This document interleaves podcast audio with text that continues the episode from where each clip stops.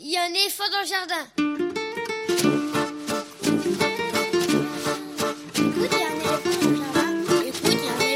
le jardin. Bonjour à toutes et à tous. Véronique Soulé au micro pour l'actualité culturelle des enfants petits et grands en Ile-de-France.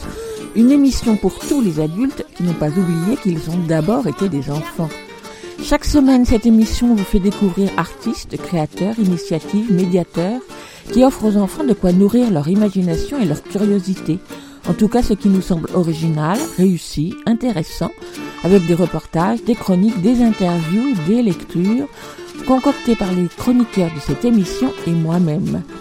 Aujourd'hui avec moi au fil de l'émission par téléphone interposé, Estelle Laurentin pour la revue de presse, Quentin Le Guével pour la chronique sur les jeux, Elsa Gounod pour la chronique littéraire et Lionel Chenaille pour la lecture.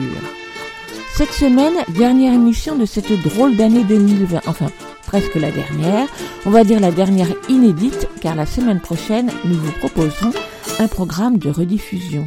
Alors au programme aujourd'hui, les petits papiers d'Estelle, la revue de presse sur les enfants et les ados d'Estelle Laurentin, ce sera dans quelques instants. Puisqu'on ne peut pas aller ni dans les salles de spectacle, ni dans les salles de cinéma, nous sommes bien obligés de nous rabattre sur nos écrans. Et tant qu'à faire, autant regarder des choses de qualité. C'est ce que propose la plateforme de cinéma pour enfants Benshi, dont la responsable éditoriale Manon Musset présente le contenu. Ce sera dans quelques 25 minutes, ou peut-être même 30 minutes. Suivra la chronique de Quentin Le Guével, le spécialiste jeu de cette émission, qui aujourd'hui recommande un jeu vidéo à partager avec les enfants déjà un peu grands. Elsa Gounod, libraire jeunesse à Paris, propose sa chronique Grand Livre pour petites personnes. Ce sera l'avant-dernière chronique de l'émission. Et pour terminer, Lionel Chenaille, un extrait d'un roman de littérature générale sur le thème de l'enfance. Et ce sera quelques minutes avant la fin de cette émission. Et puis des infos et des chroniques sur les livres et les disques qui viennent de paraître. Vous pouvez suivre l'actualité de l'émission sur les réseaux sociaux, Facebook, Instagram, il y a un éléphant dans le jardin. Le podcast de l'émission est disponible à l'écoute ou à l'abonnement sur tous les agrégateurs habituels de podcasts. Et bien évidemment, l'émission est en rediffusion sur le site de la radio aligrefm.org. Écoute, il y a un éléphant dans le jardin, c'est l'émission qui ouvre des fenêtres sur l'actualité culturelle des enfants. Nous sommes ensemble pour 1h30 en bonne compagnie. C'est parti!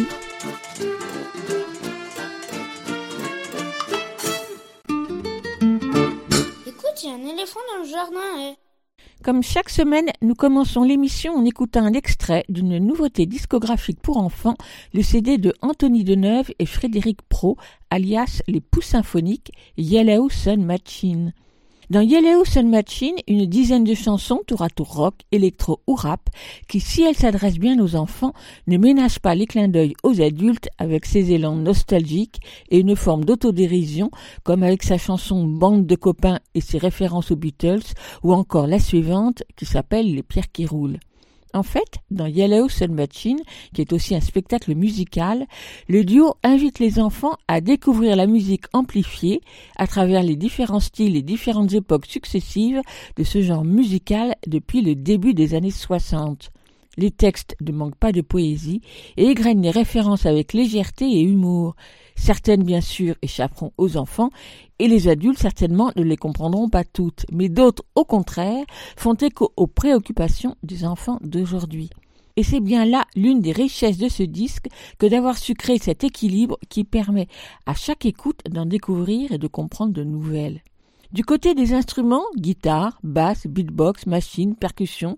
Côté chant, c'est Frédéric Praud qui assure le chant lead et Anthony Deneuve assure les chœurs. Le duo joue ensemble depuis 2016 pour le jeune public, mais Frédéric Praud chante depuis longtemps pour les enfants, d'abord avec le groupe Léon et les Idées Fixes, qu'il a fondé en 1995, puis avec le groupe Les Frères Léon et donc aujourd'hui avec les Poussins Phoniques. C'est donc Yellow Sun Machine par les Poussins Phoniques, un CD des productions Hirsutes, distribué par Victor Mélodie, paru en octobre dernier pour les enfants à partir de 6-7 ans. Et on écoute la première chanson intitulée « En voie de disparition ». À vous de situer l'époque de référence. Les pauvres dinosaures, en fin de Crétacé, herbivores, carnivores, ils s'y sont tous passés, raptor, tricératops et tyrannosaures.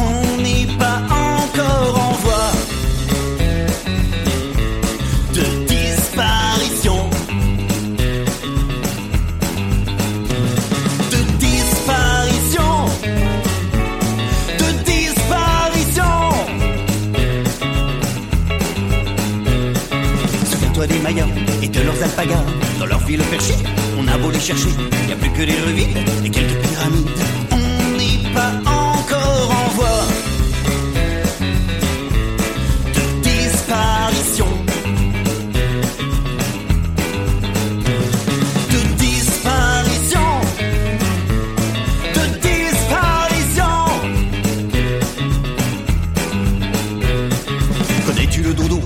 Son embonpoint, sur son île Maurice, il faisait son office. Il ne reste plus rien de ce drôle d'oiseau. On n'est pas encore en voie de disparition. De disparition. De disparition. Et le micro-sillon qui balançait le son, celui de Tchoupléry. Il est dans le grenier avec les araignées. On n'est pas encore en voie de disparition. De disparition. De disparition.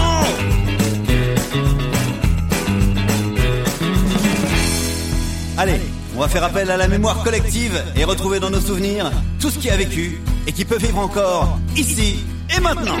Souviens-toi du bidet, de Johnny Hallyday, le bon vieux Minitel, les cassettes vidéo, le smurf à tectonique, le téléphone filaire, le moulin à café, la blouse de l'écolier, la machine à vapeur et les bons du trésor, le monstre de Loch Ness, le costume de Madness, roulé en Renault 12 avec un pare-soleil, un pull, un bandana, le pins de Madonna.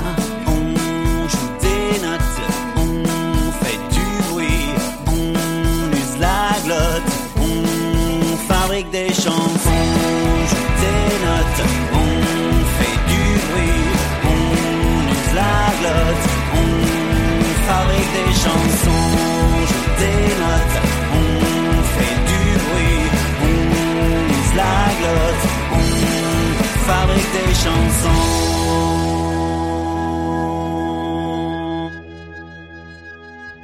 Bonjour Estelle. Bonjour Véronique, comment ça va ? Oui, il fait un peu frisquet, Noël approche, etc., etc. Ouais, il y a des gens qui s'en réjouissent et d'autres pas du tout. En fait, Noël, c'est tout ou rien, j'ai l'impression. C'est à peu près ça. De quoi vas-tu nous parler aujourd'hui ? Eh bien justement, je vais essayer de basculer ni vers le tout ni vers le rien, mais je vais parler de Noël et même plus précisément du Père Noël, figure-toi, qui a un peu de plomb dans l'aile cette année. On t'écoute. C'est les petits papiers d'Estelle. Les petits papiers d'Estelle, une revue de presse qui parle des enfants et des ados. Alors le Père Noël est un gars qui voyage. On part directement à sa suite aux États-Unis avec RTL le 18 décembre qui nous dit « Depuis 108 ans, le Père Noël est assisté par la poste américaine à travers l'opération Santa » qui récupère les courriers adressés au pôle Nord.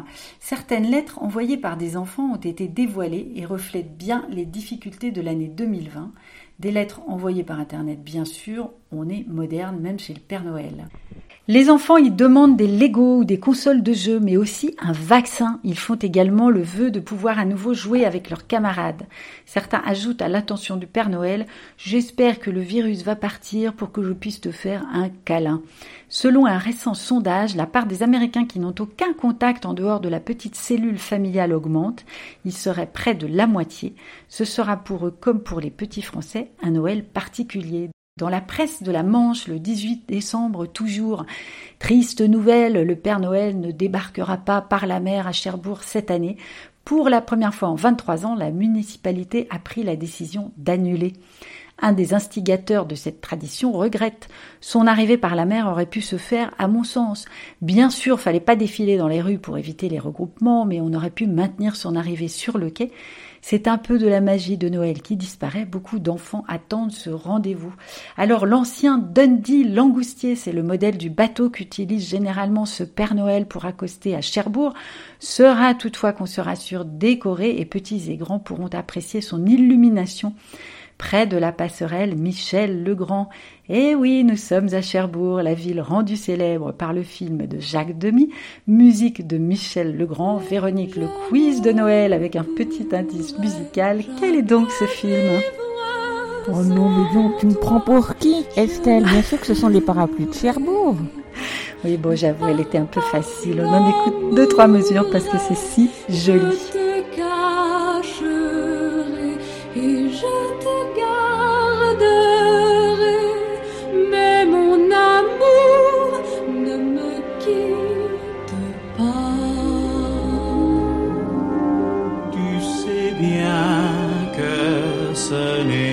Alors on chante, mais dans le Figaro du 15 décembre, les nouvelles du Père Noël font plus peur encore qu'à Cherbourg. Le Père Noël malade du Covid-19, la vidéo qui ne passe pas en Angleterre. Intitulée The Gift, le cadeau, la vidéo met en scène le Père Noël hospitalisé à cause du Covid-19. Destiné à récolter des dons pour l'hôpital public et à remercier le personnel soignant, on peut dire que la campagne fait un flop. On y voit un vieux monsieur amaigri qui arrive aux urgences sur un brancard, pris en charge en réanimation, le vieillard mis sous respirateur est au plus mal. Bon, c'est vrai que l'idée est étrange. Alors même s'il se rétablit progressivement et que ça se termine bien, attaqué pour son manque de sensibilité et de compassion envers les enfants, le service de collecte des hôpitaux britanniques et les responsables de la campagne ont dû faire machine arrière en présentant leurs excuses. Nettement plus rigolo dans le Parisien version web le 17 décembre, des nouvelles un peu curieuses d'un Père Noël d'un nouveau genre. Une vidéo nous montre qu'au Pérou, la police se déguise en Père Noël pour mieux interpeller les trafiquants. C'est en effet déguisé en Père Noël et en lutin que les agents de la brigade antidrogue du Pérou ont arrêté un narcotrafiquant début décembre au cours d'un raid. Le chef présumé du gang de la drogue, Los Flakis, rien que ça. Il faut savoir, précise le Parisien, qu'au Pérou, les déguisements sont fréquents lors des descentes de la police. Selon les agents, ces accoutrements facilitent l'arrestation des suspects grâce à l'effet de surprise. Alors bon, c'est drôle, mais je pense que les arrestations restent plutôt musclées. Pour terminer sur cette séquence réveillon, retour chez nous au sens le plus strict, à la maison. Donc, eh oui, est-ce qu'on va pouvoir réveillonner l'esprit tranquille? Parce qu'il y a au fond que ça qui intéresse tout le monde. Et justement, le très sérieux quotidien Le Monde qui nous explique dans un papier du 15 décembre « Covid-19, Noël et fêtes en famille, ce que l'on sait sur les précautions pour réduire les risques de transmission ». Près de 30 millions de ménages français vont fêter un Noël qui cette année ne sera pas une fête normale, selon les mots du ministre de la Santé, qui a appelé les Français à limiter les occasions de se retrouver et insister sur le fait qu'un test négatif n'est pas un totem d'immunité. Totem d'immunité, il a dit ? Et moi, quand je l'entends dire ça, je pense qu'il n'y a pas que moi qui ai passé trop de temps devant la télévision ces derniers mois. Alors les addicts d'un certain jeu d'aventure me comprendront.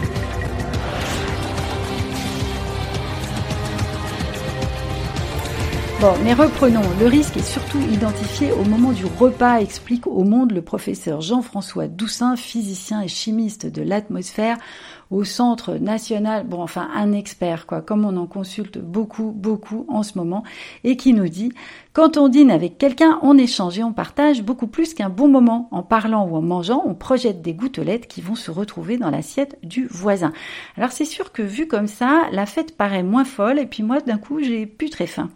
Après la minute dégueu, on passe à la science-fiction où on apprend que certaines personnes seraient de super émetteurs de particules, ce qui augmenterait les risques d'infection pour les autres. Pas d'explication, c'est comme ça, on a les super pouvoirs qu'on peut. L'article continue avec une litanie de mesures à prendre ou ne pas prendre, leurs limites et les incertitudes. Pratiquer un test PCR avant les fêtes va embouteiller les labos et une fois le test passé, il faut encore s'isoler jusqu'au moment des retrouvailles pour ne pas s'exposer à une contamination entre-temps. Le test antigénique plus rapide, lui, est moins fiable. On peut limiter le nombre d'invités, 6 adultes et des enfants en France, 8 dans certains pays, 10 dans d'autres. Au Royaume-Uni ou en Irlande, c'est 3 foyers par soirée. Et puis au Québec, rien du tout, nada, pas de Noël, pas de rassemblement. On peut s'isoler 7 jours avant de retrouver ses proches. Alors du coup, ils n'auront pas de cadeaux, parce que les magasins sont bondés. Il y a le masque, toujours et encore, à ne retirer que pour manger, dixit un autre expert qui n'est visiblement pas un expert de l'ambiance ni de la fête. On peut aussi se rassembler dehors. Alors là, si je peux me permettre un petit commentaire, l'idée c'est d'attraper directement une pneumonie sans passer par la case Covid. On ne sait que choisir. Ouvrir les fenêtres, un peu le même topo. Sauf que le papier nous dit « La charge virale varie en fonction du stade de l'infection, ça reste toujours risqué ». Garder ses distances, 6 pieds, c'est-à-dire 1m83 entre deux personnes aux États-Unis, 2 mètres au Royaume-Uni et en Italie, pour 1m50 en Allemagne, en Belgique et aux Pays-Bas. Restent quand même les micro-gouttelettes aéroportées, celles émises lors d'une toux peuvent être propulsées, tiens-toi bien, jusqu'à environ 8 mètres. Une jolie idée aussi pour Noël, je n'invite que des personnes sans enfants car ces derniers ont continué à aller dans les écoles. Et puis des commissions officielles dans chaque pays ne sont pas avares de conseils, comment dire, un peu éclectiques. Alors aux États-Unis, les autorités sanitaires préconisent de parler à voix basse parce que crier ou chanter propage le virus encore plus loin. La Commission européenne recommande de favoriser pour Noël les messes en ligne, de ne pas chanter en commun car c'est un moment où on émet beaucoup d'aérosols dans l'air. En Suisse, le chant a été carrément interdit en dehors du cercle familial et de l'école, tant à l'intérieur qu'à l'extérieur. Alors Véronique, moi je te propose de résoudre un petit problème comme on le faisait à l'école jadis. Dans une famille avec 2 grands-parents, 4 enfants et 3 petits-enfants, plus les 2 enfants du second mariage de l'aîné. Sachant que le salon des grands-parents fait 20 mètres carrés et qu'il est pourvu de 3 fenêtres, que les adultes ont fait des tests rapides qui sont négatifs mais peu fiables, mais que le plus jeune est allé à une soirée avec 5 amis dans une pièce ventilée mais sans masque, avec 1m20 entre chaque personne, et qu'en venant par le train, les enfants ont croisé un contrôleur qui a éternué à moins de 8 mètres d'eux, quelle est la probabilité que cette famille se transmette le Covid si elle se réunit pour Noël? Alors le problème de ce problème, c'est qu'en fait, je ne crois pas que c'est un problème de maths, mais un problème de quoi alors? On réfléchit, on peut se dire ça peut-être après les fêtes, et moi je propose qu'en attendant, on reprenne en chœur, enfin tout bas, attention aux gouttelettes, avec Aldebert, Oldelaf et Jean-Pierre Marielle. On en a marre de Noël. Je ne te demande pas comment tu vas passer les fêtes de Noël. Écoute, je préfère rester discrète à ce sujet pour l'instant. J'ai pas vraiment décidé. On verra. Bonne fête de fin d'année en tous les cas et on se retrouve au tout début 2021. À bientôt. On en a marre de Noël et décembre qui n'en finit pas. On en a marre de Noël et d'attendre qu'il ne neige pas. Le moindre reine et je décroche, faire le sapin c'est une torture. Je peux plus blairer le son des cloches et voir un lutin en peinture. C'est parti pour le réveillon, le plus long de toute la planète. Jingle Bell c'est dindo marron, et dire que je suis privé de tablette. Il faut reprendre tous en chœur les mêmes chansons pendant un mois. Si je croisais un petit chanteur, bonjour, je le ferais bouffer sa croix de bois. Quant aux maisons de mon quartier, c'est le salon de la guirlande. On peut dire qu'ils mettent le paquet, rien que chez le voisin, c'est Disneyland. On en a marre de Noël et décembre qui n'en finit pas. On en a marre de Noël et d'attendre qu'il ne neige pas. Et bien souvent le plus chaud, c'est de se forcer à sourire. Quand en matière de cadeaux, franchement, on pouvait pas faire pire. Et que répondre à Mamie Jo quand elle lance « T'es content mon petit ?» On dit « Ah ouais, c'est rigolo !» Alors qu'on pensait tout pourri. 3 solutions un peu cruelles pour se débarrasser du présent. Il y a le bon coin, il y a la poubelle, ou le recaser au nouvel an. Cette année perso je vais fuguer à Bruxelles ou à Gadougou. Le problème c'est qu'en fin d'année, c'est Noël un peu partout. Bonne année.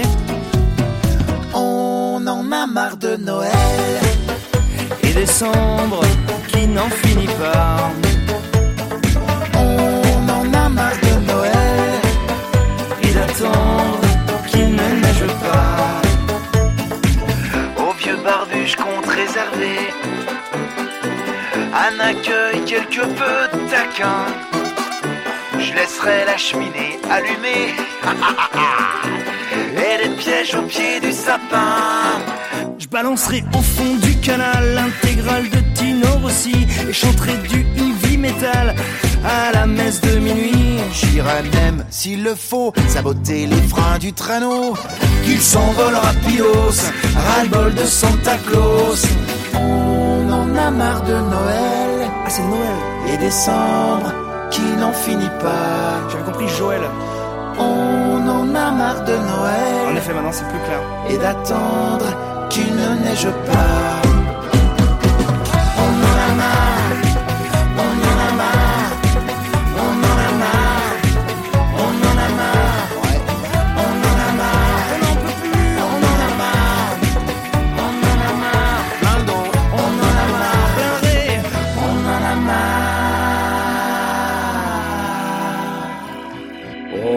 Pas de problème, mon petit Aldebert. Reste tout seul dans ta piole. Non, mais c'est pas ce que je veux dire. On donnera tes cadeaux à d'autres enfants. Oh non, non. Non, mais je te fais une assiette de coquillettes. Oh, bah super.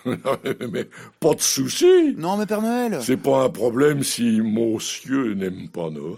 Mais non, mais c'est pas ça. C'est juste une chanson, Père Noël. Je veux bien un cadeau ou deux. Il reste un bout de dinde. Vous écoutez Aligre FM sur 93.1. Vous l'écoutez Aligre FM 80 gradins. Et bien voilà, bonne chose de faite. C'était la chanson de Noël de l'émission. C'est tout bon pour aujourd'hui.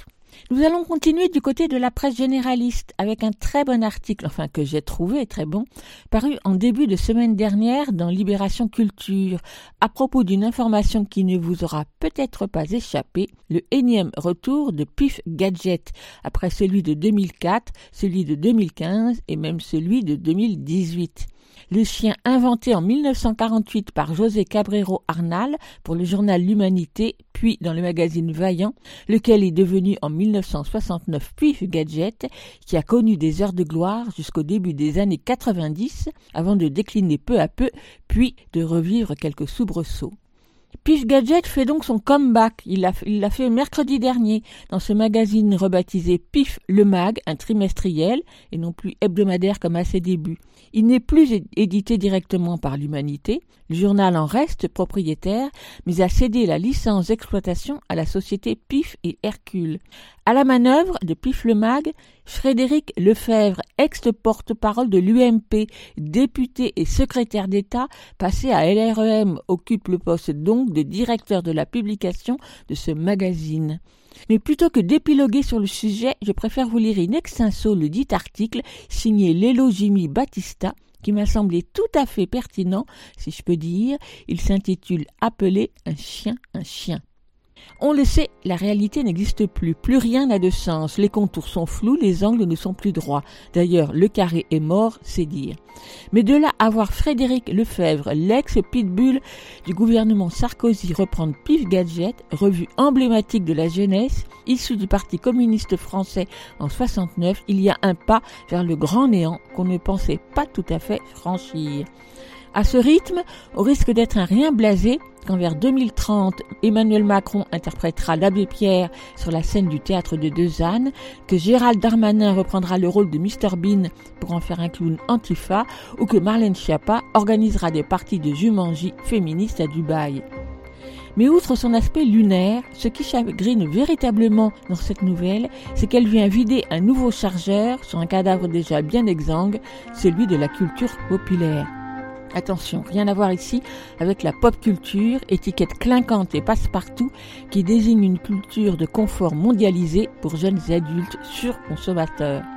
On parle bien de culture populaire, celle qu'on apprend dans les cours de récré avec l'entourage familial ou les copains du quartier, celle qui ne coûte rien ou pas grand-chose, celle où l'on découvre le cinéma à la télé et la littérature en grande surface, celle où Pif gadget jouait en son temps et avec d'autres, Pilote, Métal hurlant, Journal de Mickey, un rôle essentiel, parler aux plus jeunes dans leur langage en essayant au passage d'élever un peu le débat. Dans le Pif gadget du 22 juin 1985, le gadget était un peigne à cran d'arrêt. À l'intérieur, au milieu des aventures d'Arthur le fantôme et des navrants Rigolus et Tristus, il y avait une demi-page sur Aguirre de Herzog qui était diffusée à la télé. C'était ça, la culture populaire, et ce sera toujours ça. Des histoires de gamins avec ici et là d'étranges raccourcis qui mènent au monde halluciné et tordu des adultes.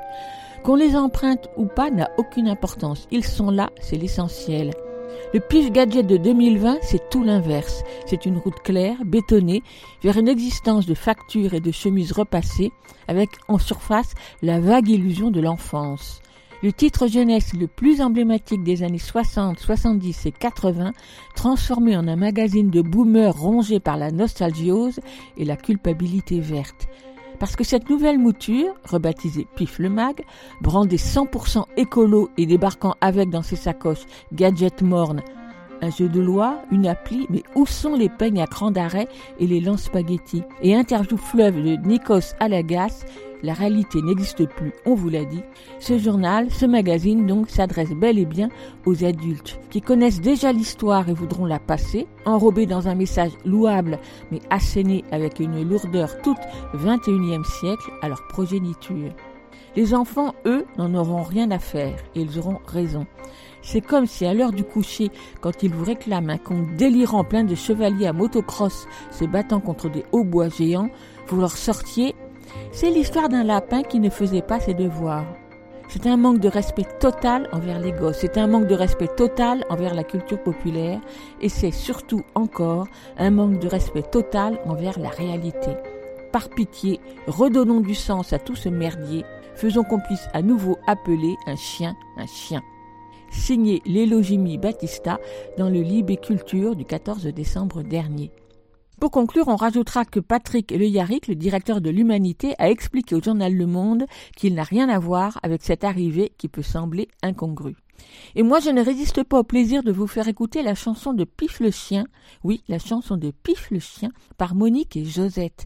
La chanson est extraite du disque « Voix du Parti communiste français 1920-1994, discours, témoignages et chansons » édité par Frémaux et Associés. Le livret du disque, enfin le livret du CD plutôt, indique que la chanson a été enregistrée en 1928, ce qui me semble un peu bizarre. Je crois qu'il y a erreur, que c'est plutôt 1948. En tout cas, c'est la toute première chanson de Pif, et si j'en crois la partition musicale, qui elle date de 1950 et retrouvée quelque part sur le net, les paroles sont de Pierre-Olivier et Charles Humbert, qui en a également signé la musique. Tout un pan de notre histoire, donc. La jeunesse n'est pas oubliée. C'est Pif le chien, c'est mon copain, joyeux malin, il est sur mon chemin. Bout du nez noir et ventre blanc, il faut le voir, ses trois cheveux au vent. Il est l'ami des tout petits et des grands, de ceux qui aiment bien la vie, l'hiver comme le printemps. C'est Pif le chien, c'est mon copain, joyeux malin, il est sur mon chemin. Bout du nez noir et ventre blanc, il faut le voir, ses trois cheveux au vent. Il est malin, le tout petit, un peu, même beaucoup. N'essayez pas, je vous le dis, lui passer la corde au cou. C'est Pif le chien, c'est mon copain, joyeux malin, il est sur mon chemin. Bout du nez noir et ventre blanc, il faut le voir. Écoute, j'en ai pas mon jardin. Alors que la fin d'année est traditionnellement la période où l'on va en famille dans les salles de cinéma pour voir les films qui viennent de sortir, cette année, c'est depuis le canapé du salon que vont s'organiser les séances de cinéma. Alors on en profite pour vous faire découvrir, si vous ne la connaissez pas encore, la plateforme Benshi, dédiée entièrement aux films pour enfants. Comme toute plateforme, elle est payante, bien sûr, 5 € par mois, mais propose plus de 200 films pour les enfants dès 3 ans, et pour les plus grands, à visionner autant de fois qu'on veut. Des films classiques, comme Le Kid de Charlie Chaplin ou Peau d'âne de Jacques Demy, que les enfants aiment voir et revoir, des films qui n'ont pas été conçus spécialement pour eux, mais qui font partie de notre patrimoine collectif, également des classiques de l'animation comme Kirikou, mais aussi des films plus récents, courts-métrages, films d'animation, etc.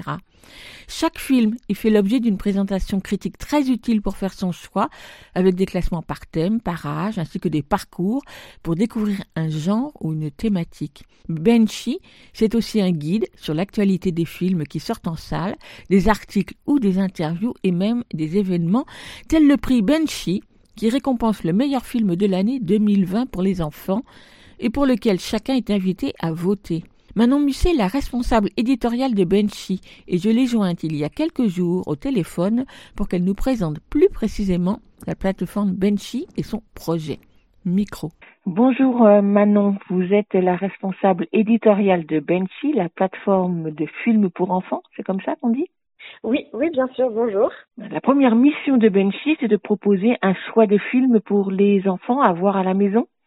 Alors exactement, Benshi, c'est à la fois une plateforme de films en ligne, donc par abonnement, voilà, on paye tous les mois un tarif pour avoir accès à plus de 200 films d'art et essai pour les enfants, donc on s'adresse aux enfants de 2 à 11 ans.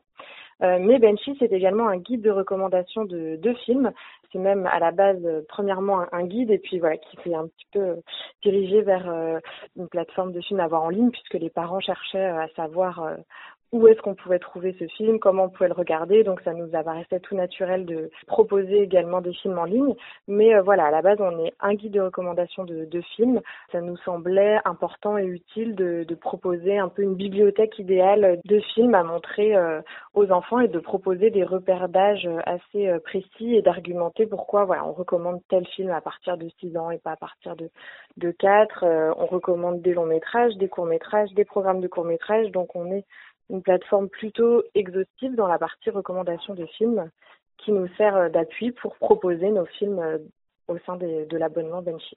On va s'arrêter juste quelques secondes sur l'abonnement. Donc, c'est un abonnement mensuel qui coûte une quarantaine d'euros, si je ne me trompe pas, à l'année.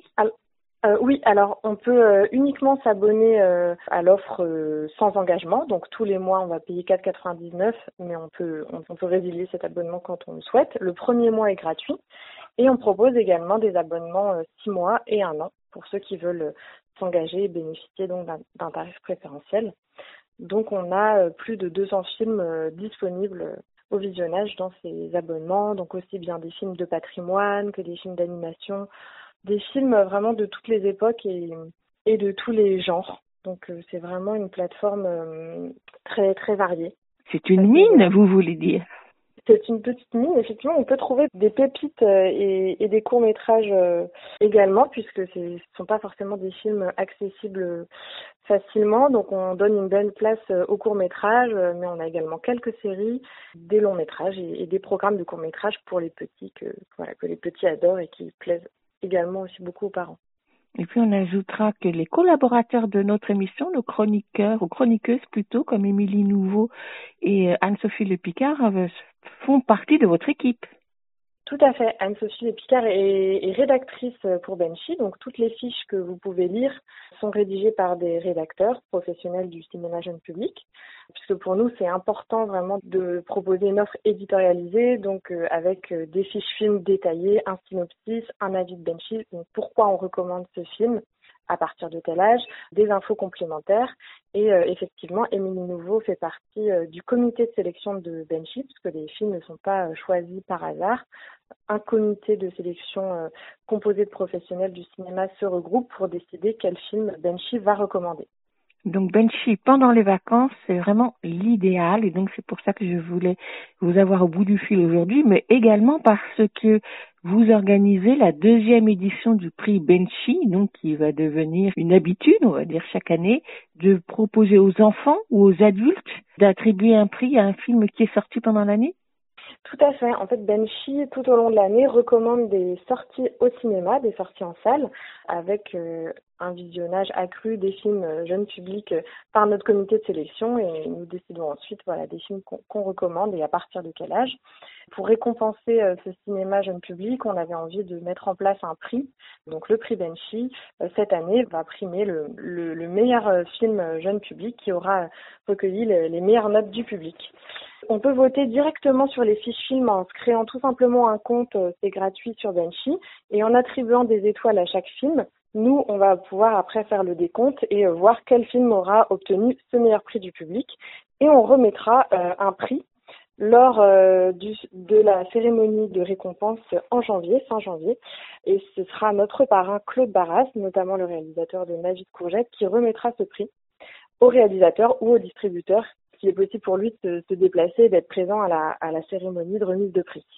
C'est un peu compliqué cette année puisque les salles sont fermées en ce moment et depuis un petit moment. Il faut voter en fonction de ses souvenirs des films qu'on a pu voir quand on a pu les voir cette année. Effectivement, malheureusement, la liste devait être un petit peu plus longue que les films qui sont en liste pour le prix Benshi. Il devait y avoir Wendy qui devait sortir en décembre, Le Peuple Loup également, le nouveau film de Tom Moore, Ces films seront forcément reportés à 2021, mais ils feront partie du prix Benshi 2021. Et c'est vrai que ça a été un petit peu compliqué pour les salles de cinéma, mais tout de même, on a quand même eu des belles sorties jeunes publics en début d'année et lors de la réouverture après le déconfinement. Donc ça a été important pour nous aussi de faire le choix de maintenir ce prix pour justement valoriser le cinéma en salle et pas oublier les salles de cinéma qui ont vécu des moments difficiles cette année. Alors, je ne voudrais pas faire pencher la balance, mais je vais quand même rappeler à nos auditeurs parmi les 8 films qui sont en lice, qu'il y en a 2 dont lesquels nous avons bien parlé dans l'émission puisque nous en avons reçu les réalisateurs. Il s'agit de L'extraordinaire voyage d'Amarona et Calamity, mais je ne dirai rien de plus, je ne vais pas influencer les choix.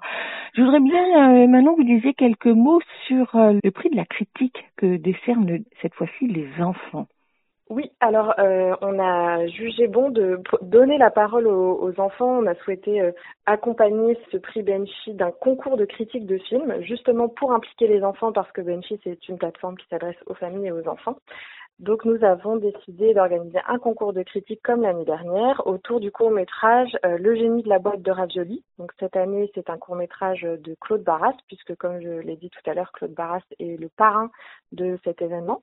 Donc le court-métrage Le génie de la boîte de ravioli est disponible gratuitement sur Benshi.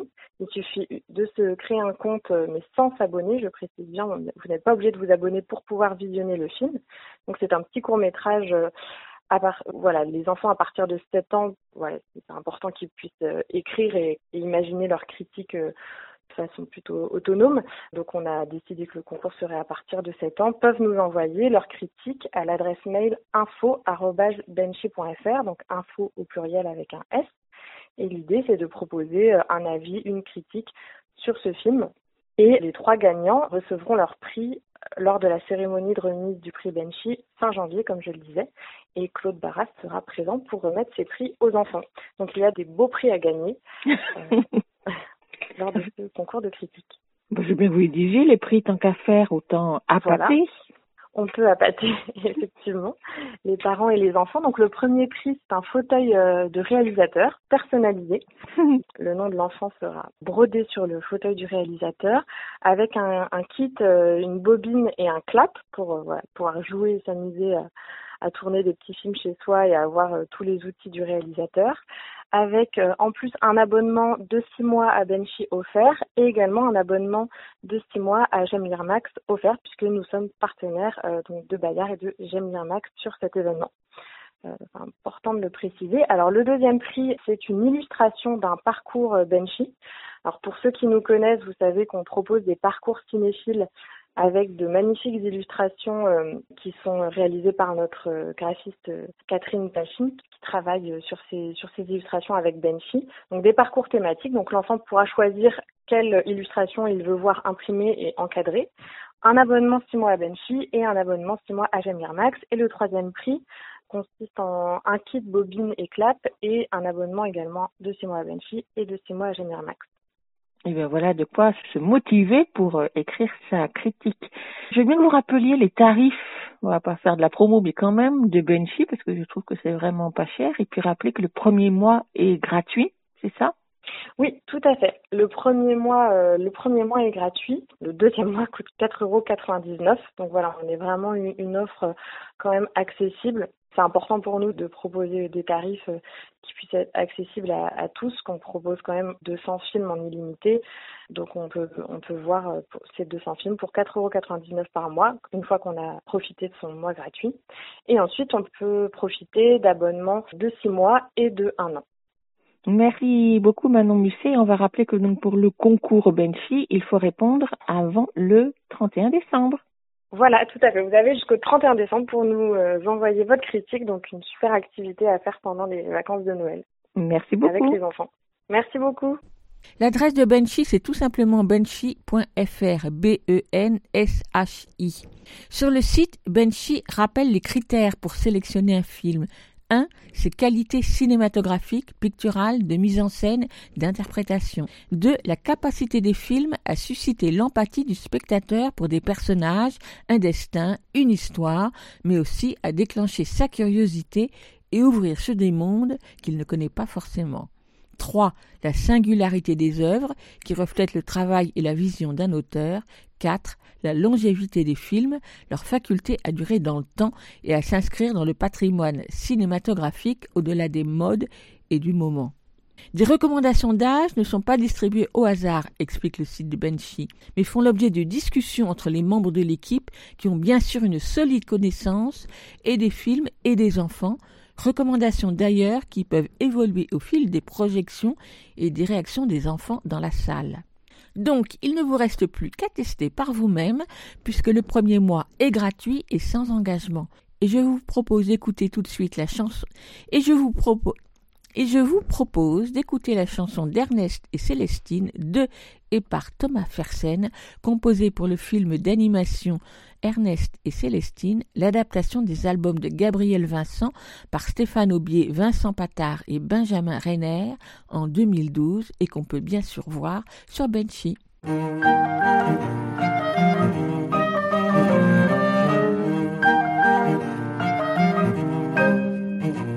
Qui aurait parié un bouton dessus?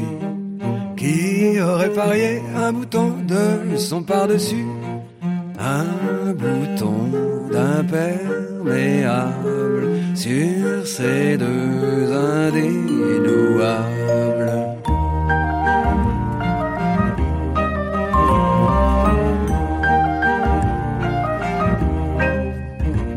Qui aurait parié un bouton dessus? Qui aurait parié un bouton de son par-dessus? De culottes ou de bottines sur Ernest et Célestine.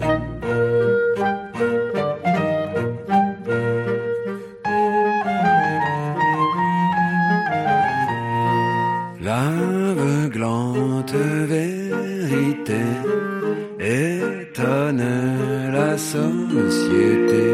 Qui aurait pensé qu'un ours mal léché devienne l'ami d'une souris, c'est insensé. Qui aurait prédit qu'un ours mal luné puisse être l'ami d'une souris, c'est interdit. L'aveuglante vérité étonne la société.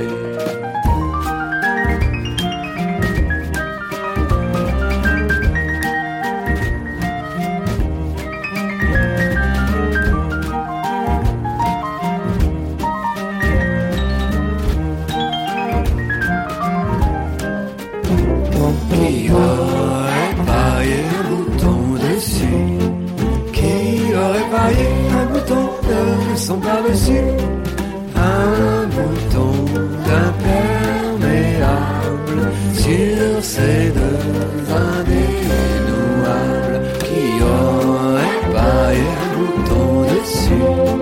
Qui aurait parié un bouton de son par-dessus? De culotte ou de bottine sur Ernest et Célestine. Qui aurait parié sa paire de bretelles? Qui aurait parié son chapeau, son col en dentelle, son bouton de gabardine sur Ernest et Célestine?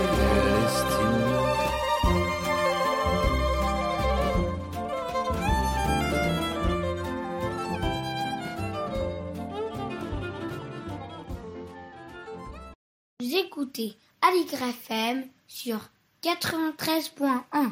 Vous l'écoutez, Aligrafem 80 gradins. Après la chanson d'Ernest et Célestine, un petit coup de projecteur sur le court-métrage d'animation pour lesquels les enfants sont invités, toujours par Benshi, à concourir en rédigeant leurs propres critiques. Un petit travail de rédaction pendant les vacances, donc. Bon, on n'est pas vraiment obligé de le faire. Mais le génie de la boîte à raviolis, réalisé par Claude Barras et produit par Folimage en 2004, est un film d'animation de 7 minutes très savoureux, adapté d'un album de Germano Zulo et Albertine, édité à La Joie de lire. Tous deux d'ailleurs ont participé à la fabrication du film. L'histoire, une fable espiègle pour rappeler que le rêve et le bonheur sont à portée de main et qu'il suffit parfois de très peu pour transformer le quotidien. Armand travaille à la chaîne dans une usine de boîtes de raviolis. Le soir, pour son dîner, il ouvre une boîte de raviolis. Et un jour, un génie jaillit de la boîte et lui demande de faire 2 vœux. Confronté à des possibilités plus alléchantes les unes que les autres, mais d'un matérialisme confondant, Armand fait les choix bien simples, être en pleine nature et faire un bon repas. Un seul hic, le génie n'arrive plus à rentrer dans sa boîte. Qu'à cela ne tienne, Armand a plus d'un tour dans son sac et saura à son tour se montrer génial. Tel est le synopsis de ce petit film joyeux réalisé en stop motion, à voir à partir de 4 ans. Et tout de suite, on en écoute un court extrait sonore.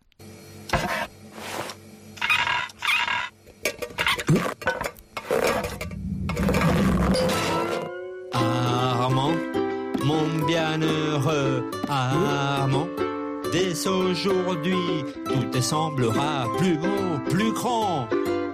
Car voilà devant toi le merveilleux, le superbe génie de la boîte de raviolis.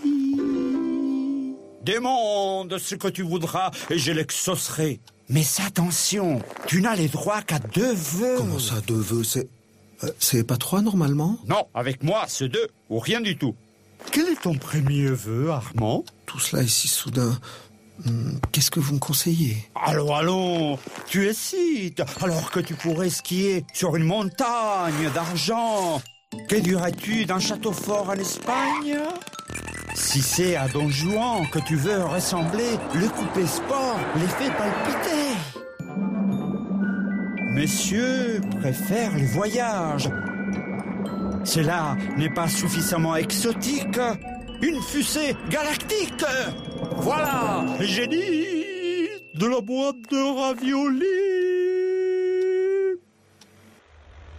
Je crois que je sais. Je vais prendre un petit jardin avec des fleurs. T'es sûr? Un grand jardin, alors, avec plein de fleurs. Sûr et certain?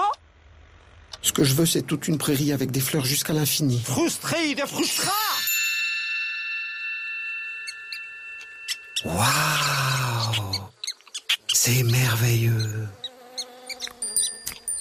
Un éléphant qui se balançait sur une toile d'araignée, c'était un jeu tellement amusant que tout d'un coup, badaboum! Un éléphant dans les pages, c'est notre chronique autour des livres pour enfants dans lesquels un éléphant s'est glissé quelque part dans un coin de l'image ou au détour d'une phrase ou encore prenant majestueusement la pose. Et comme ils sont nombreux, nous choisissons ceux qui nous ont particulièrement plu. Et aujourd'hui, ce sont 2 albums illustrés par Albertine. Ça tombe bien, puisque nous venons de l'évoquer à propos du film de Claude Barras. Albertine, illustratrice genevoise, qui réalise nombre de ses livres avec son compagnon Germano Zullo et qui a reçu le prestigieux prix Hans Christian Andersen 2020, décerné par l'IBI, c'est-à-dire l'Union internationale pour les livres de jeunesse, et donc composé d'un jury international. Le premier de ces albums est publié par La joie de lire, qui édite les livres d'Albertine depuis plus de 30 ans, et ils sont nombreux. Séraphine, l'anniversaire, est de ces albums grand format aux pages cartonnées qui présentent de double page en double page de grandes scènes fourmillantes d'objets et de personnages à suivre au fil de l'album, sans un mot, sans texte, mais bourrés de petites scènes qui interagissent pour construire une multitude de micro-événements ou micro-histoires. Ici, c'est le jour de l'anniversaire de Séraphine, qui se réveille dans sa chambre, entourée de tous ses compagnons, jouets, peluches, monstres en tout genre, qui dorment eux aussi. Il y en a partout, dans tous les coins, et il y a donc beaucoup de choses à regarder. Des détails humoristiques ne manquent pas, d'autant que le trait d'Albertine est vif, facétieux et coloré. La préparation de la fête, l'arrivée des invités, plus farfelus les uns que les autres, le goûter, les jeux dans le jardin et enfin le départ à la nuit tombée. Dans chacune des scènes, il y a matière à raconter et à imaginer, comme on peut le faire aussi en suivant un même personnage de page en page. Tel ce cochon arrivé avec son paquet enrubanné qui ne le lâche jamais, même pour manger, même pour jouer, et qui se décide enfin à l'ouvrir devant Séraphine, juste avant de repartir. Ou encore le kangourou aux grandes oreilles ou le singe facétieux. Quant à l'éléphant, je ne l'ai pas vu tout de suite, car il n'est vraiment pas grand. Mais il est lui aussi de la fête, affichant un air placide et bonhomme. Séraphine, l'anniversaire, apparut dans la collection Livres Promenade, qui rassemble des albums conçus sur ce principe. Des imagiers grand format cartonnés, illustrations vives et colorées, bourrées de détails et de personnages, dont on suit une mini-histoire de page en page, voire d'album en album. Le genre de livre dont les tout-petits raffolent et dans lesquels ils peuvent rester plongés pendant des heures. Séraphine, l'anniversaire de Albertine est édité à La Joie de lire. Il a paru en août dernier, il coûte 18 € et il est pour les enfants dès 1 an et pour longtemps. Écoute, il y a un éléphant dans le jardin et... Pour les boîtes à splatch et autres mini-délices inquiétants, Albertine s'est mise au service de l'autrice Annie Agopian pour illustrer son recueil de 25 textes, 25 poèmes sur l'enfance, ou plutôt des instants, des moments de l'enfance qui laissent des traces pour longtemps, des sensations, des ressentis parfois infimes mais à la saveur durable. Comme le premier texte qui donne le titre au livre, les bottes à splatch, ces fameuses bottes en plastique qu'on enfile les jours de pluie pour aller patauger dans les flaques, ou encore le bonbon sans fin, la boîte à trucs, les requins du trottoir. Dans chacun de ces textes, certains brefs, d'autres un peu plus longs, certains drôles, d'autres plus graves, Annie Agopian restitue avec une certaine malice et une belle écriture poétique ces moments si importants quand on est enfant et dont la lecture fait écho instantanément à nos propres souvenirs alors qu'ils sont parfois si futiles. Par exemple celui-ci, Grignotis, que je me propose de lire en entier car je suis sûre qu'elle résonnera en chacun de vous. Personne ne le dira, mais au goûter, le meilleur, ce n'est pas le biscuit, ni le morceau de chocolat.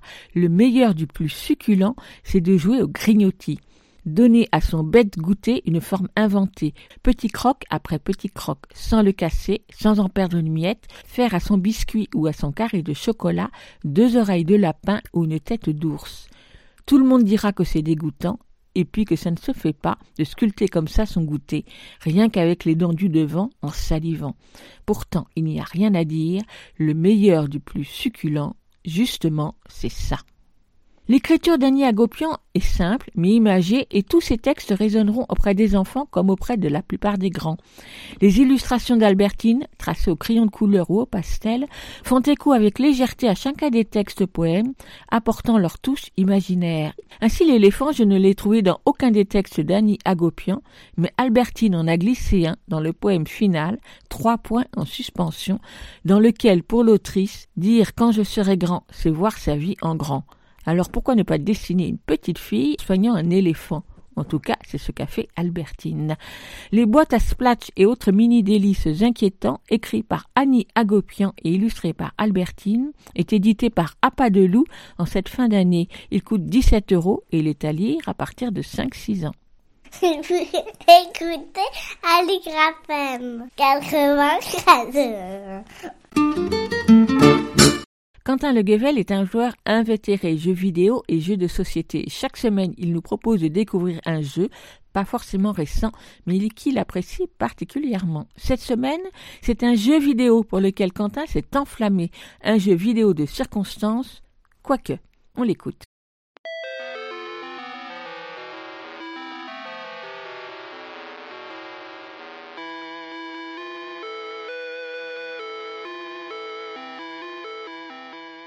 Ah, Noël. L'occasion de présenter une chronique qui en serait tout à fait dans l'esprit, n'est-ce pas ? La joie de se retrouver en famille, autour d'un bon repas. Les discussions enflammées et pourtant pleines de bienveillance. Les cadeaux par milliers au pied du sapin. Un verre de vin à la main et un sourire aux lèvres. Bon, sauf qu'on va pas se mentir, ce Noël-ci, ce n'est pas tout à fait cette image d'Épinal qui est en train de se dessiner. Plutôt tout le contraire, même. C'est pour ça que j'ai donc décidé de vous parler d'Hadès. Un jeu sur l'enfer, donc, parce que l'enfer, ce n'est pas seulement les autres, c'est aussi un réveillon à 5 où même le poulet au four se demande où sont donc passés les invités. Vous êtes bien déprimé ? Parfait. Je vais pouvoir maintenant vous remonter le moral en vous expliquant en quoi ce jeu est ce qui est arrivé de mieux aux jeux vidéo depuis une dizaine d'années, en toute simplicité. Car oui, Hades, c'est une pure œuvre d'art, et tellement c'est du génie. Et pour le décrire, il me faut déjà dire que c'est incroyable de complétude. Tout a été pensé dans ses moindres détails, avec un degré d'exigence palpable. Déjà, les graphismes. Les personnages sont tout simplement magnifiques et seraient tout à fait à leur place dans un film d'animation. Les niveaux regorgent de 1000 détails esthétiques et le regard est en permanence capté par la richesse des décors. Aussi, un soin tout à fait particulier était apporté aux expressions des visages et au style des personnages. On est frappé par l'impression de vie qui se dégage de tous les personnages, même les plus secondaires. L'ambiance musicale ensuite, que j'y compte donc tout le temps, en ce moment, soit en jouant au jeu, soit en ayant la bande-son dans les oreilles au boulot, ou dans les transports en commun, ou chez moi, ou partout, en fait. Croyez-moi, des choses aussi futiles que discuter avec son conjoint ou encore profiter du silence s'effacent vite devant ce miel musical qui coule dans vos oreilles. Elle est sublime. Parfois entraînante, parfois lancinante, la musique donne l'impression d'un orchestre qui joue spécifiquement les tonalités à la vitesse de votre cœur, qui accélère pendant les phases d'action.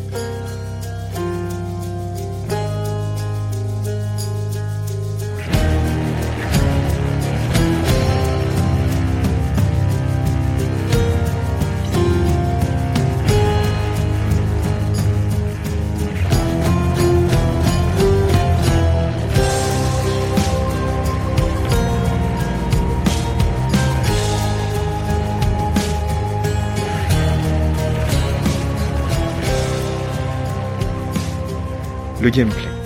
Le jeu est un beat'em all, que l'on traduira lentement en français par un défonce-les tous. Oui, c'est le tendre. Beau programme, je sais. Le jeu reprend tous les classiques du genre et les réalise au mieux. Vitesse et précision dans les phases d'action, enchaînement frénétique d'adversaires variés, évolution du personnage au cours de la partie dans des dizaines de styles différents, et une difficulté savamment dosée pour vous rendre fier de vos victoires en évitant l'impression d'impossibilité. Enfin, la narration. Je pourrais en parler des heures, tant le jeu est riche de ce point de vue. Votre personnage est donc dans les enfers, et cherche à s'en enfuir. Détail cependant, vous n'êtes pas une âme damnée, mais le propre fils d'Hadès en pleine crise d'adolescence. Et autour de vous, une galerie de dizaines de personnages avec lesquels vous aurez tout loisir de tisser des relations. Et ce qui est particulièrement futé, c'est que la narration sert le gameplay. Vous ne montez pas en niveau, vous obtenez des faveurs de tel dieu qui vous accorde ses pouvoirs. Vous ne gagnez pas des armes génériques, mais des reliques olympiennes dont vous allez débloquer les pouvoirs. Même votre chambre dans les enfers est customisable des reliques de vos victoires. Bref, Hades est une merveille qu'on mettra entre les mains d'un ado à partir de 11-12 ans. S'il aime les jeux d'action, tant mieux. S'il est curieux de mythologie et aime les histoires tragiques pleines de personnages hauts en couleur, encore mieux. Dernier point positif, Hades, c'est l'occasion pour 21€ de soutenir un studio indépendant en l'achetant sur PC ou sur Nintendo Switch.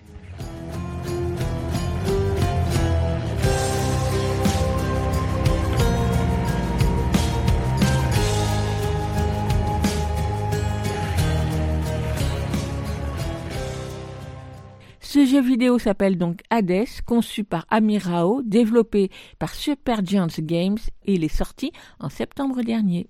Avant l'après, c'est un calendrier musical proposé par les Trois Baudets à Paris qui, du 1er au 24 décembre, a invité à découvrir des artistes en ligne, chaque jour en direct, c'est-à-dire en live stream, sur la page Facebook et sur la page YouTube des Trois Baudets. D'abord, ça a été des artistes pour les adultes, entre guillemets, et cette semaine, la quatrième et dernière, est dédiée au jeune public. Depuis lundi, on a pu voir et écouter Élise Resslinger, lundi, Merlot, mardi. Aujourd'hui, mercredi 23, à 16h30, c'est Pascal Parizeau pour un medley solo, ça risque de bien chalouper. Et demain, jeudi 24, à 16h30 toujours, pour la dernière et juste avant le réveillon, ce sera Virginie Capizzi, grande chanteuse de jazz, qui chante donc aussi pour les enfants et que vous entendez régulièrement dans cette émission. Elle interprétera son spectacle musical La pluie fait des claquettes, pour lesquels elle sera entourée des musiciens Thomas Cassis et Michel Berelovitch. Avec La pluie fait des claquettes, Virginie Capizzi a puisé dans le répertoire de Claude Nougaro pour reprendre une douzaine de ses chansons à l'intention du jeune public. Des chansons comme Papillon de nuit, Visiteur, Cécile, Le petit oiseau de Marrakech, La pluie fait des claquettes bien sûr et quelques autres. C'est un spectacle qui reprendra les routes dès que ce sera possible, mais il n'a pas été enregistré pour un CD. Alors le spectacle en live stream de Virginie Capidi sur Facebook et YouTube des Trois Baudets est à ne pas rater. C'est demain jeudi à 16h30. Et comme à ma demande, Virginie Capidi et son ingénieur du son ont pu sélectionner un extrait de l'enregistrement live du spectacle, voici Armstrong, sur lequel Thomas Cassis, Michel Berelovitch et Virginie Capidi font un trio de kazoo en hommage à la trompette d'Armstrong. On y va.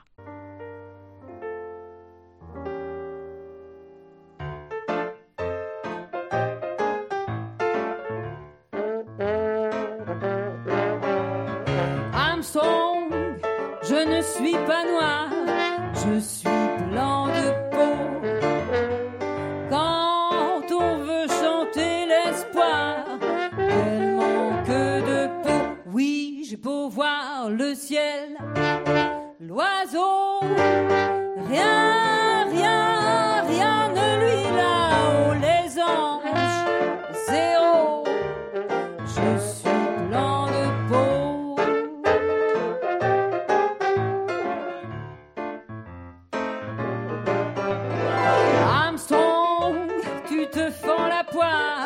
On voit toutes tes dents. Moi, je bois plutôt du noir en dedans. Chante pour moi, Louis. Oh oui, chante, chante, chante, ça tient chaud, j'ai froid. Oh moi, qui suis blanc de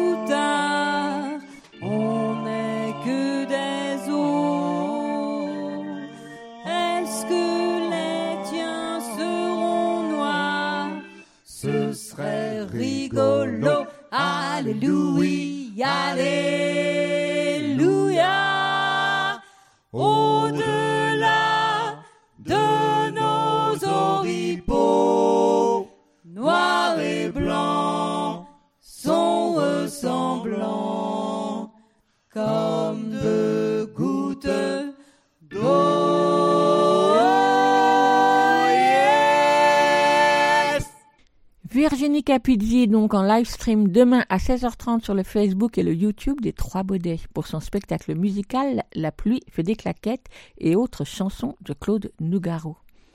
Elsa Gounod est libraire spécialisée jeunesse à Paris et chaque semaine elle farfouille dans les rayons nouveautés de sa librairie pour nous proposer un livre pour enfants, un album, un roman ou une BD, c'est selon, dans sa chronique Grand Livre pour petites personnes. On l'écoute. Grand livre pour petites personnes, par Elsa Gounod, libraire à Paris. Bonjour, aujourd'hui, je vais vous parler des Gardiennes du Grenier, une bande dessinée d'Oriane Lassu, parue récemment aux éditions Biscotto.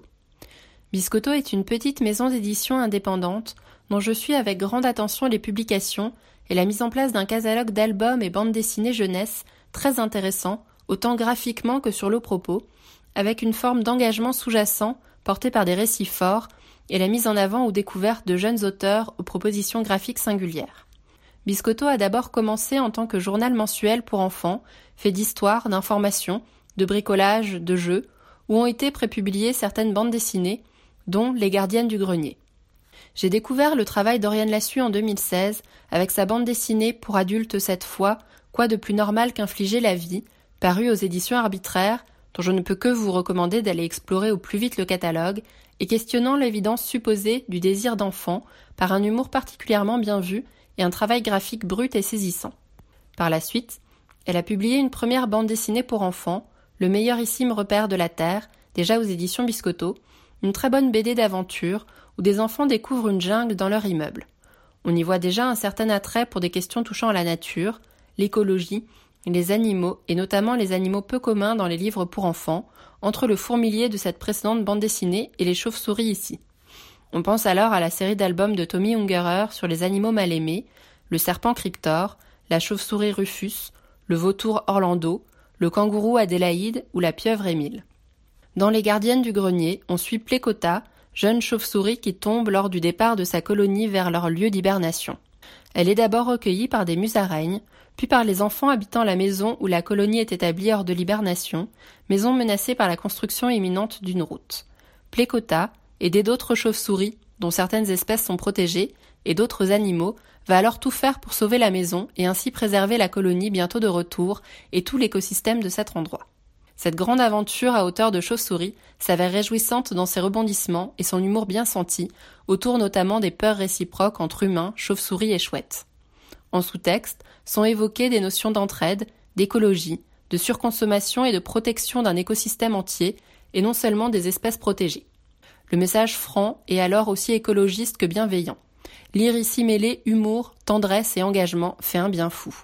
À cela s'ajoute un intérêt documentaire avec des informations sur les chauves-souris ou d'autres espèces animales distillées au fil de l'aventure, que ce soit sur les ultrasons, des particularités physiques ou d'autres détails faisant partie du mode de vie de ces petits animaux des campagnes que l'on ignore souvent. Est à noter de plus le très bon dossier final expliquant concrètement ce qu'il faut faire si l'on retrouve une chauve-souris. Et l'on se prend alors à guetter les petits bruits dehors et à imaginer en croiser une furtivement, même s'il faudra déjà attendre la fin de leur hibernation pour cela. Pour déployer cette aventure, voilà que le travail graphique d'Oriane Lassu s'avère particulièrement intéressant. Son trait est fin, vif et fouillé, avec une nature et des décors foisonnants à découvrir, et un gaufrier évolutif qui fonctionne particulièrement bien, avec principalement de petites cases donnant un effet de mouvement suivant la vitesse des chauves-souris et la fugacité de leur présence, mais se retrouvant parfois intercalées de cases plus grandes, donnant à voir la beauté des décors. Les couleurs y sont très belles, le tout dans une ambiance assez sombre, le principal de l'intrigue se passant de nuit, avec un fond de couleurs naturelles, du vert des feuillages, à l'ocre et au brun de la terre et des troncs, au bleu-violet foncé du ciel étoilé. Cela se trouve rehaussé par des touches de couleurs vives et chaudes, mettant l'accent sur certains points des images. La rapidité, le mouvement et l'aspect virevoltant des chauves-souris sont rendus par de très beaux effets graphiques, de traînées de couleurs vives ou de répétitions dans l'image. À noter de plus la très belle fabrication du livre et notamment les somptueuses pages de garde reprenant en motif la chauve-souris entourée de plantes dans une très belle composition. J'espère vous avoir donné envie de découvrir cette bande dessinée que je conseille à partir de 8 ans, Les Gardiennes du Grenier d'Oriane Lassu aux éditions Biscotto au prix de 14 €. Moi, j'ai hâte de découvrir les prochains livres d'Oriane Lassu et espère y voir encore d'autres animaux peu connus ou reconnus. Merci Elsa pour cette invitation à voleter en compagnie des chauves-souris de la bande dessinée Les Gardiennes du Grenier d'Oriane Lassu, à découvrir de visu dans toute bonne librairie. Vous écoutez Aligre FM sur 93.1. Vous l'écoutez Aligre FM 80.1. On termine l'émission avec la lecture d'un extrait de littérature générale avec Lionel Chenaille. Bonjour Lionel. Bonjour. Je crois que c'est ta dernière lecture de l'année 2020. Alors, je ne l'ai pas encore lu, je l'ai juste survolé pour choisir un extrait qui me convienne. C'est un livre que tu m'as conseillé, que tu as beaucoup aimé, je crois, qui s'appelle « Parfois on fait des vagues » d'Arnaud Dudek. Donc c'est l'histoire d'un jeune garçon qui découvre à l'âge de 10 ans que son père, avec qui il a quelques problèmes pour s'entendre d'ailleurs, n'est pas son père biologique. Et à l'âge de 30 ans, il va partir sur les traces de son père. Donc ça s'appelle « Parfois on fait des vagues ». On t'écoute.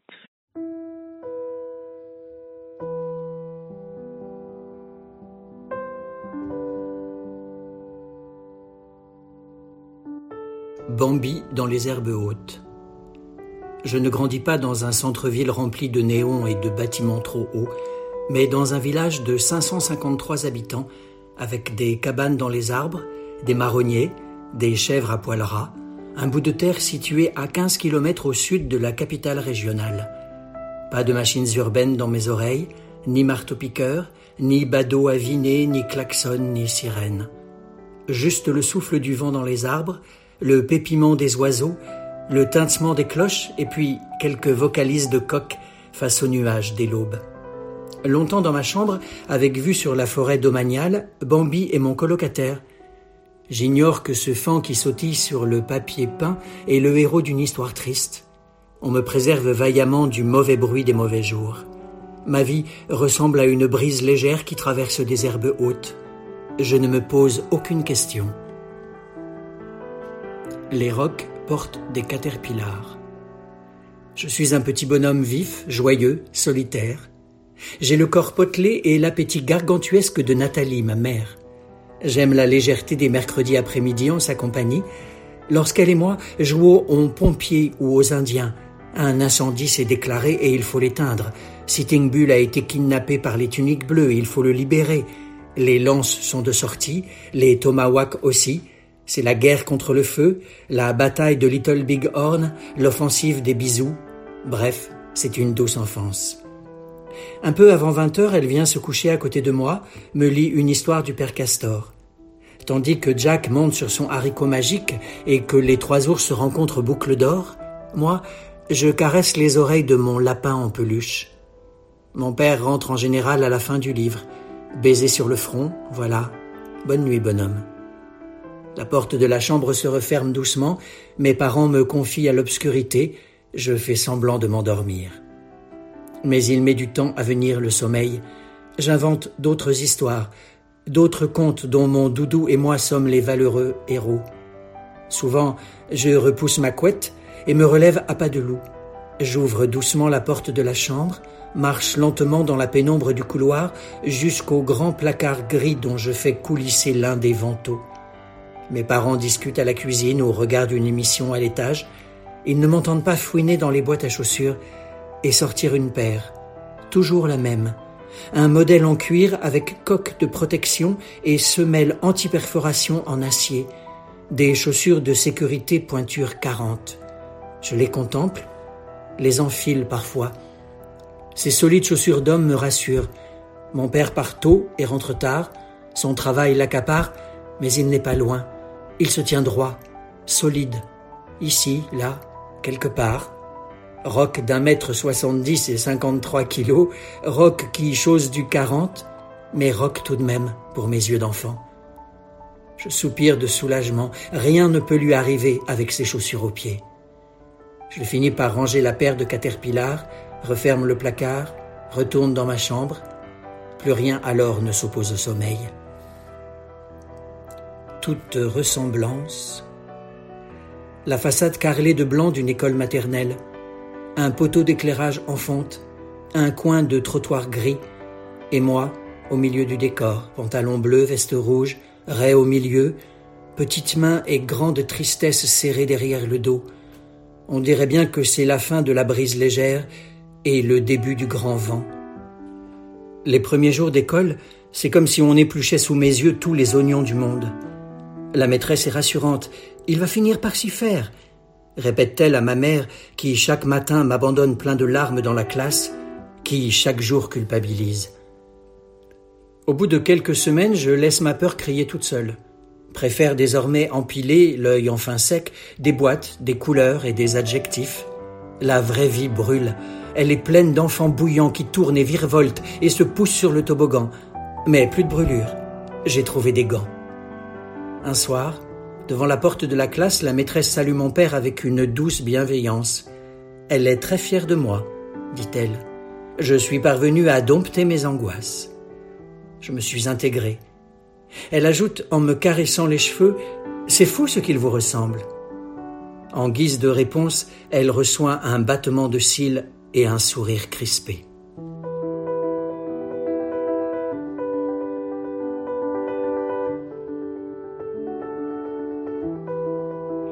Merci Lionel. Est-ce que tu peux nous rappeler le titre de ce roman ? Oui, ça s'appelle « Parfois on fait des vagues » d'Arnaud Tudec et c'est paru aux éditions Anne Carrière en 2020. Merci beaucoup Lionel et on te retrouve pour une nouvelle lecture au tout début de l'année 2021. Bonne fin d'année. Avec plaisir. Bonne fin d'année. Au revoir. Écoute, il y a un éléphant dans le jardin, c'est fini pour aujourd'hui. Nous vous donnons rendez-vous la semaine prochaine, même jour, même heure, même fréquence. Pour cette dernière émission de l'année, nous vous proposerons une émission composée de rediffusions, d'interviews et de chroniques.